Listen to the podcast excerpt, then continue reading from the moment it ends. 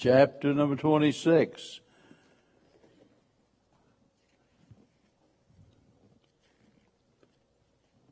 Well, we've spent a good amount of time so far getting down through verse number 10, and we pick up tonight in verse 11. As I said at the beginning, these first 12 verses deals with the folly of a fool, and then we've got sort of a change of pace beginning in verse number 13, and there, there are just uh, three or four verses that has to do with the uh, with the sluggard, and we're going to talk about that uh, and get try to get down through verse 16 tonight. But we're finishing up one subject and then we're moving on just very briefly to another. So uh, I just want to make sure that you make that connection tonight. So, verse number 11 As a dog returneth to his vomit, so a fool returneth to his folly. You, you know, to some people that might just seem to be unnecessarily crude. Uh, you know, it's so blunt and it's so graphic that it might be disgusting to some people. Well, if that's the way they feel, I say good. I wish they were that disgusted about what this picture represents. And that's the point. Uh, this like old Charles Bridges said so many years ago, he said, the emblem is far less filthy than the thing denoted by it. And boy, that is the truth because whenever he's talking about uh, the dog returning to the vomit is a picture of the sinner going back to to his sin. And so that's the that's the God-given reason for this graphic illustration. He wants us to know. Now think about this that there is nothing in the animal kingdom that is so evil, so debasing as man's sin. That, that's the most sickening thing in all of the world in the sight of God. That's why here a month or so ago I, I preached a, a message about the worst thing in the world. And, uh, and sin is the very worst thing in all of the world. When I think about that, of course, I think about um, Adam and Eve, and especially Eve, when Satan comes to her, the form of a serpent, and he said, Ye shall be as gods. And, and she bought into that lie. Ye shall be as gods. But the truth is, man became more like the brute beast of the field uh, than, than, than he does, uh, is anything like God at all. And so, you know, we look at things that we see in the animal kingdom, and uh, it, it, might be you're watching the Discovery Channel or something like that. I mean, where the it's all about the survival of the fittest, you know, and the uh, and maybe it's the lions or the leopards killing animals and things of that nature and what have you, and uh, and uh, we look at that, and then we turn around and we think about what we do to one another as human beings created in the image of God. And, and the sad thing is, although we were created in the image of God, that image was marred and marred permanently as long as we're on this earth.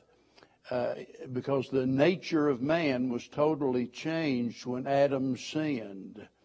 A lot of things about that we don't understand, a lot of things we can't explain, but what we do know is that sin is in the nature of the natural man. So many times there are people that you'll talk to them about becoming a Christian and and I remember my dad before he trusted the he often made this statement, well son, I'm just as good as those folks down there at the church. And the fact of the matter is he was he was. He he was better than a lot of those folks down at the church.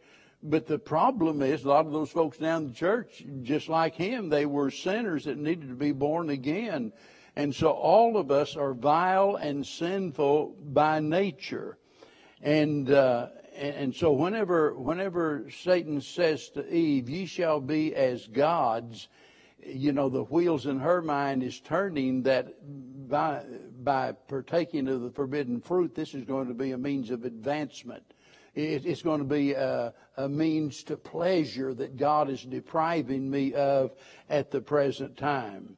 whenever you think about somebody that is a drunkard and, you know, alcoholic or somebody that's on dope or whatever, and uh, they start out at the beginning uh, being deceived by believing that they'll be able to derive pleasure from this, and then they end up hurting themselves and they end up hurting others. You, you know, the, we, we never see the finished product of the brewer's art. Uh, and, and, and it's a sad, sad picture whenever we think about what drugs and alcohol has done to people. And, um, and it's still happening today, all because of man's sinful nature. I want you to turn over to Second Peter just a moment, and uh, and here we find Peter quoting this verse, by the way, Second Peter, chapter two, and I'm going to begin reading in well, verse twenty. For if after they have escaped the pollution of the world through the knowledge of the Lord Jesus Christ they are again entangled therein and overcome. The latter end is worse with them than the beginning. For it had been better for them to have not known the way of righteousness than after they have known it to turn from the holy commandment delivered unto them. But it has happened unto them according to the true proverb the dog is turned to his own vomit again, and the sow that was washed to her wallowing in the mar. Now, that's not talking about somebody losing their salvation. That has to do because when the Lord gives us eternal life, it's eternal. Amen. It is forever. We don't lose something that is eternal. It's talking about those who, who the word we might use is reform those that reformed, those that received a knowledge of the Lord Jesus Christ. In, in other words, they knew what was expected of them, and they even professed to embrace that. But at the same time, there was no inward change. Their nature was exactly the same. Well, whatever your nature is, whatever you are within, eventually you're going to manifest without. It, it always works that way. We can pretend for a while. You could go out here and get the biggest drunk in the county, and and if you would promise them enough money, buy them a new suit and a new pair of shoes, take them down and you know get them a haircut and a shave, and bring them to church and promise them enough money. Uh, if, if they would just give a good performance of pretending to be a Christian, well, you'd be amazed. They, you know, uh, people can fool people. But whenever it's in our nature to sin, eventually the nature is going to win out, and that's what happens. The dog returning to its own vomit, as I've said so many times back before I was saved, and with all of my heart, as rotten as it was, with all of my heart, I wanted, I, I didn't want to be what I was. And, and yet I, I, I couldn't stop it. I couldn't do anything about it and, I'd make promises that I couldn't keep. I'd tell Bev, you know, I'm I'm I'm not going to drink anymore. I'm not going to stop tomorrow night. I'll I'll be home right after work, and uh, uh, and sometimes it might be two or three days before she'd see me again. And so it was in my nature. And as I preached here a while back, you know, whenever Paul was saying to Timothy, they're taken captive with the devil at his will. And, and that's exactly the way it is because we are living in a state of bondage and our old sinful, rotten, vile nature ultimately is going to prevail. And the only thing that can keep that from happening is what? A new nature. And that new nature comes as a result of us putting our trust in the Lord Jesus Christ. You, you, you see, it's not, so many times people say, well, boy, I'll tell you what, oh, so and so got saved and they really changed. Now, I know what they mean, and in a sense that is true, but it's not so much that they changed. In other words, they were not the change agent, it was God that changed them. It's Him working in them. And, uh, you know, w- without Him, we couldn't do anything. And, you know what, what the Bible says? Jesus said, without me, you couldn't do anything. You know, we, would be totally helpless. And so just as the dog returns to its vomit, just as the sow, you know, you take that sow and wash it all up and put, uh, put a, a bow on its tail and its ears and what have you, and a little perfume behind its ears. And as soon as it finds a mud hole somewhere, it's going to be right back there doing what? Acting like a pig. That's the way pigs act. That's what sinners do.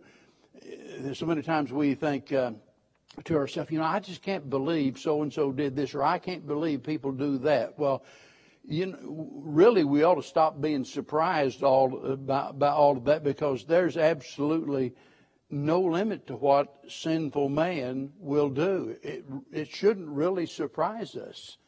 Because let me tell you something, just being sophisticated because you've been educated, you know, at the best schools and just because you speak proper English and just because, you know, you were raised in a home that, uh, where, where, you know, people taught you good manners and all of that, that's not going to survive out there in the real world. You're going to revert right back to whatever it is that's in your heart. That's why, you, know, the sinner doesn't need a new start, they need a new heart.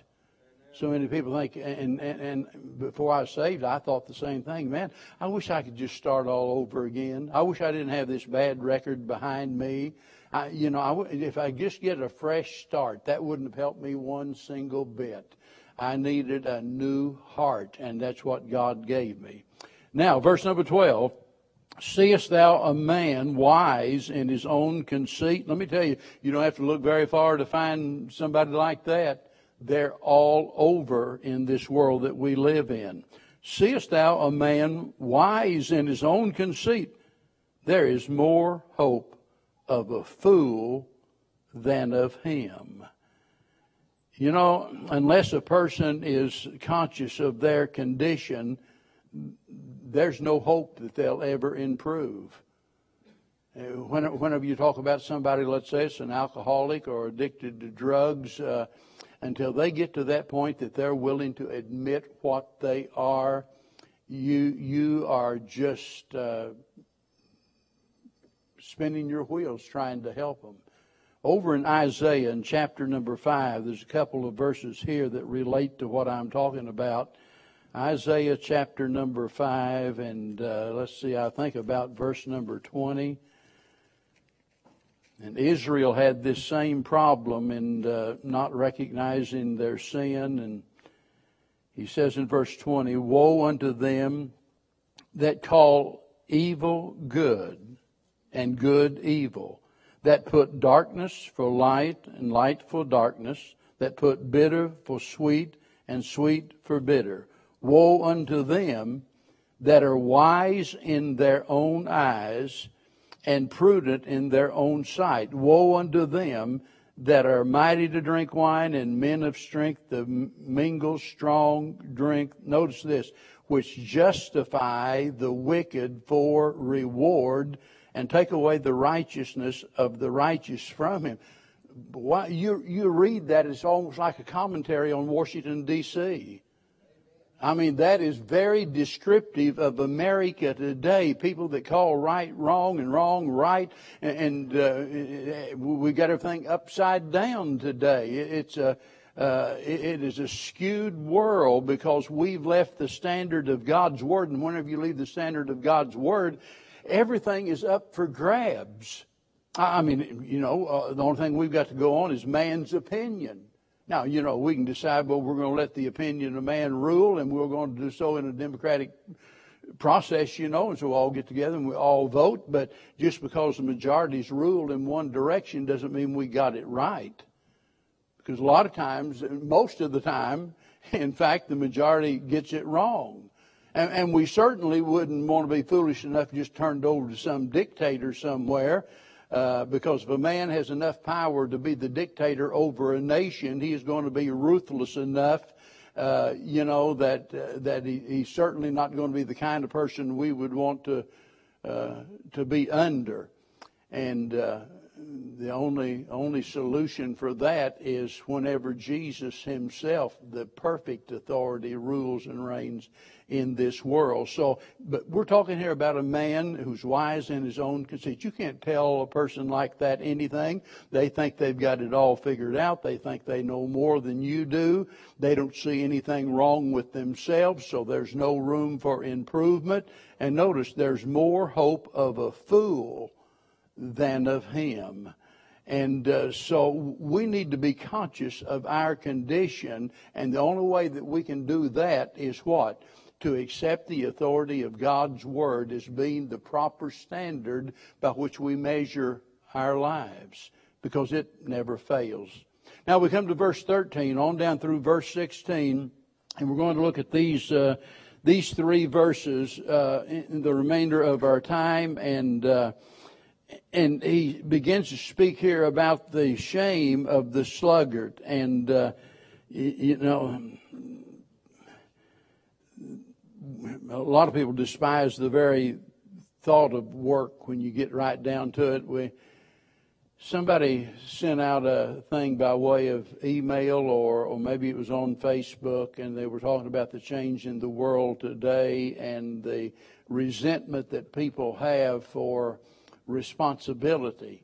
They don't want any responsibility. We, uh, they, they don't want to even be responsible for taking care of themselves. You know, you're just going to put that responsibility over on the government, and uh, and if the government doesn't do it, they're going to they're going to complain and burn down the town or do something by way of protest.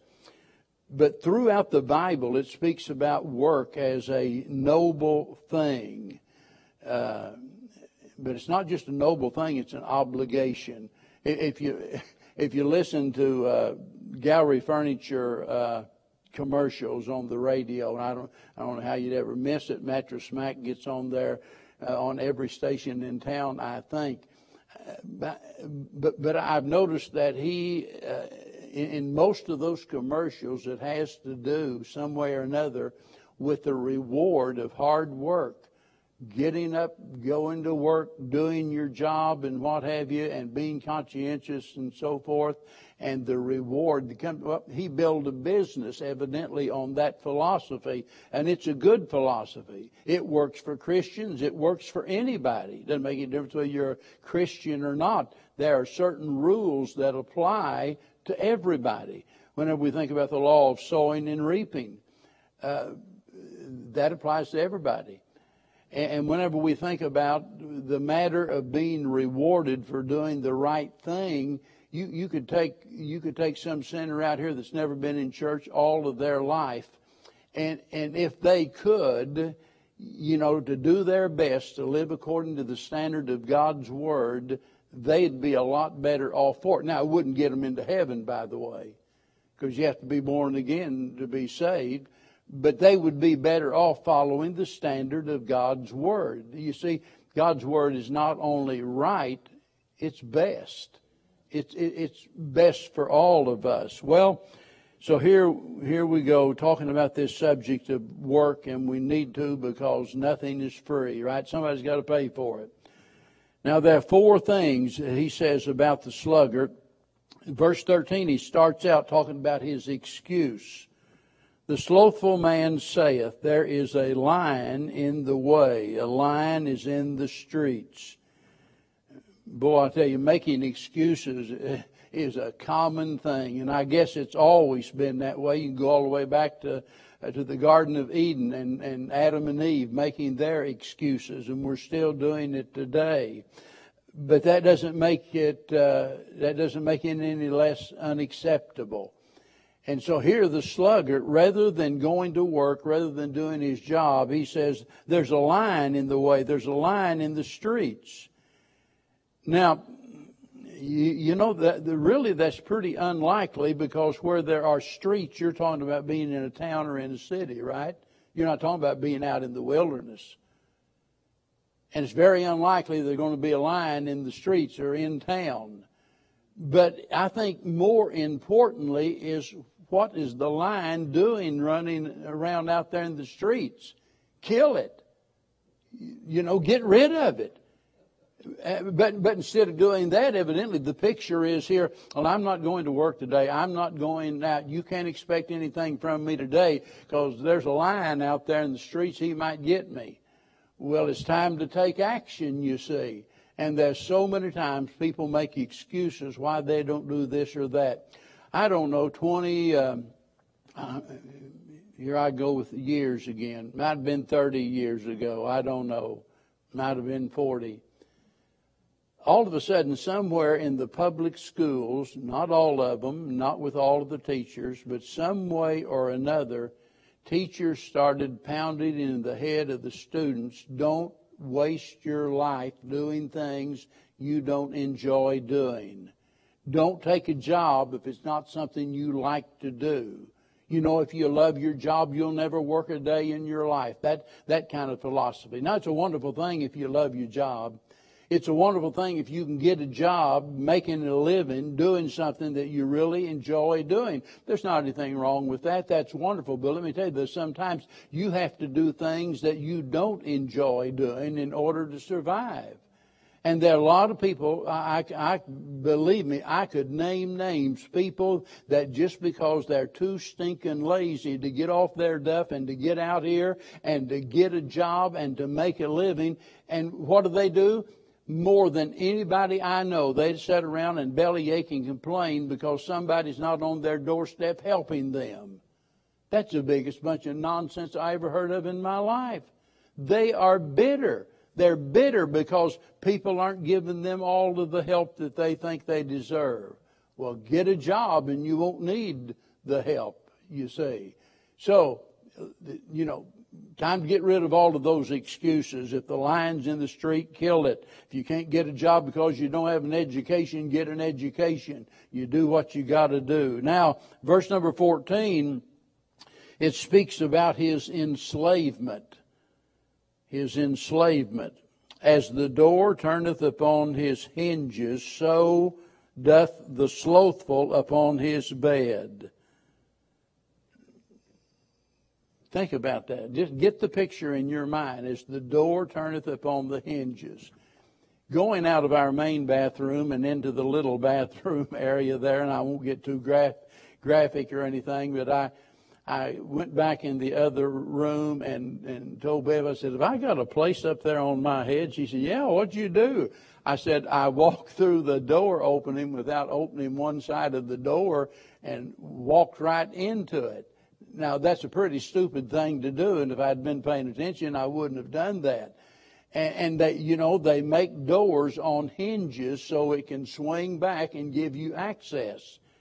Unless you're pretty stupid, you'll take advantage of that door being attached to the hinge. Now, just as the door is attached to that, that door facing there by the hinge, it says the sluggard is bound to his bed.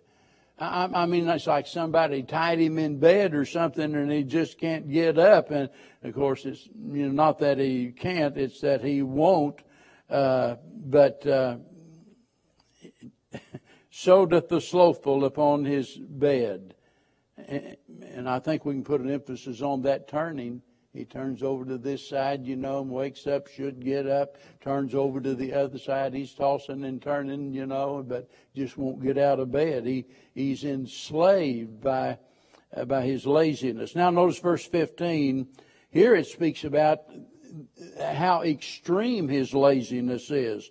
The slothful hideth, hideth his hand in his bosom, and it grieveth him to bring it again to his mouth. Now keep in mind in those days when they wore those robes and had the folds there and, you know, just as we've got pockets today to put stuff in, well, they used the fold in the garment to, to put stuff in. And uh, it would be a common thing to see somebody with their hand inside uh, the fold on their robe. And here he's talking about somebody, the sluggard, that is so lazy that he won't even take his hands out of his pocket to reach out there and get something to eat. Now, you got to be pretty lazy to be so, too lazy to feed yourself, right? But that's the picture here, and, and it, it, it, shows how extreme uh, laziness can be. Somebody described laziness as resting before you get tired. And uh, I think it's what a lot of people do. They, they're, they're not even tired because they haven't expended any energy, they haven't worked, but yet they, they, they want to rest. Well, go over to the Lamentations, and I'm not going to turn there, chapter 3 and verse 27. It teaches us there that we ought to teach our children to work, that work ethic and uh, I, I, certainly didn't do as good a job as I uh, could have with that. Uh, Bev did a lot better than I did. I, you know, I when it comes to the boys, I tend to spoil them more because I had them involved in baseball and football and everything like that. But I'm telling you, the girls, they had chores to do and and back back in those days, we didn't we, we didn't have a washer and dryer. We didn't have a dishwasher, any of those things. So, whenever uh, to wash clothes, Bev had to go to the laundromat, and uh, of course the kids were like stair steps, and she'd load them up in the car and take them, and they each one had their assignment and knew exactly what they were supposed to do, and. Uh, and it, it, listen, it's not cruel to teach kids to work and to give them responsibility. They need that. One more thing, and we're through, and that's verse 16, still talking about the sluggard. And here it speaks about his egotism. It says the sluggard is wiser in his own conceit than seven men that can render a reason. Now, this is just another way of saying that he thinks that he knows it all. That the number seven in the Bible speaks about completeness. And, and so the picture he's painting here for us is that the sluggard thinks he's wiser than any number of men who might have other opinions. Whatever they think, his opinion is better. You know, I've known I've known people like that, and, and I've I've watched what they did in business meetings in churches uh, many years ago, especially you know, if every other member of the church voted to do something and believed it was the right thing to do, it, seemed like that one person always thought, you know, I'm going to go against the grain. I've got a better idea. I'm smarter than all the rest of the church, and I, I'm going to offer a, a, a counter suggestion. And uh, they'd get pretty emphatic about it, you know, letting you know that you're wrong and they're right. Well, I don't need to tell you that leads to what? Contention and division in the church. The Bible says only by pride comes contention. And the conceited person is a person who is so prideful that they think they know more than anybody else. You can't tell them anything. They know it all. And uh, and, and consequently they're stuck right where they are. And if they're a Christian and, you know, and prone to that problem, they'll never make any spiritual progress. Well, Lord willing, next week we're going to pick up in verse number 17 and head toward the end of the chapter, and maybe we'll uh, uh, maybe we'll get through and wrap up that chapter. Anybody have any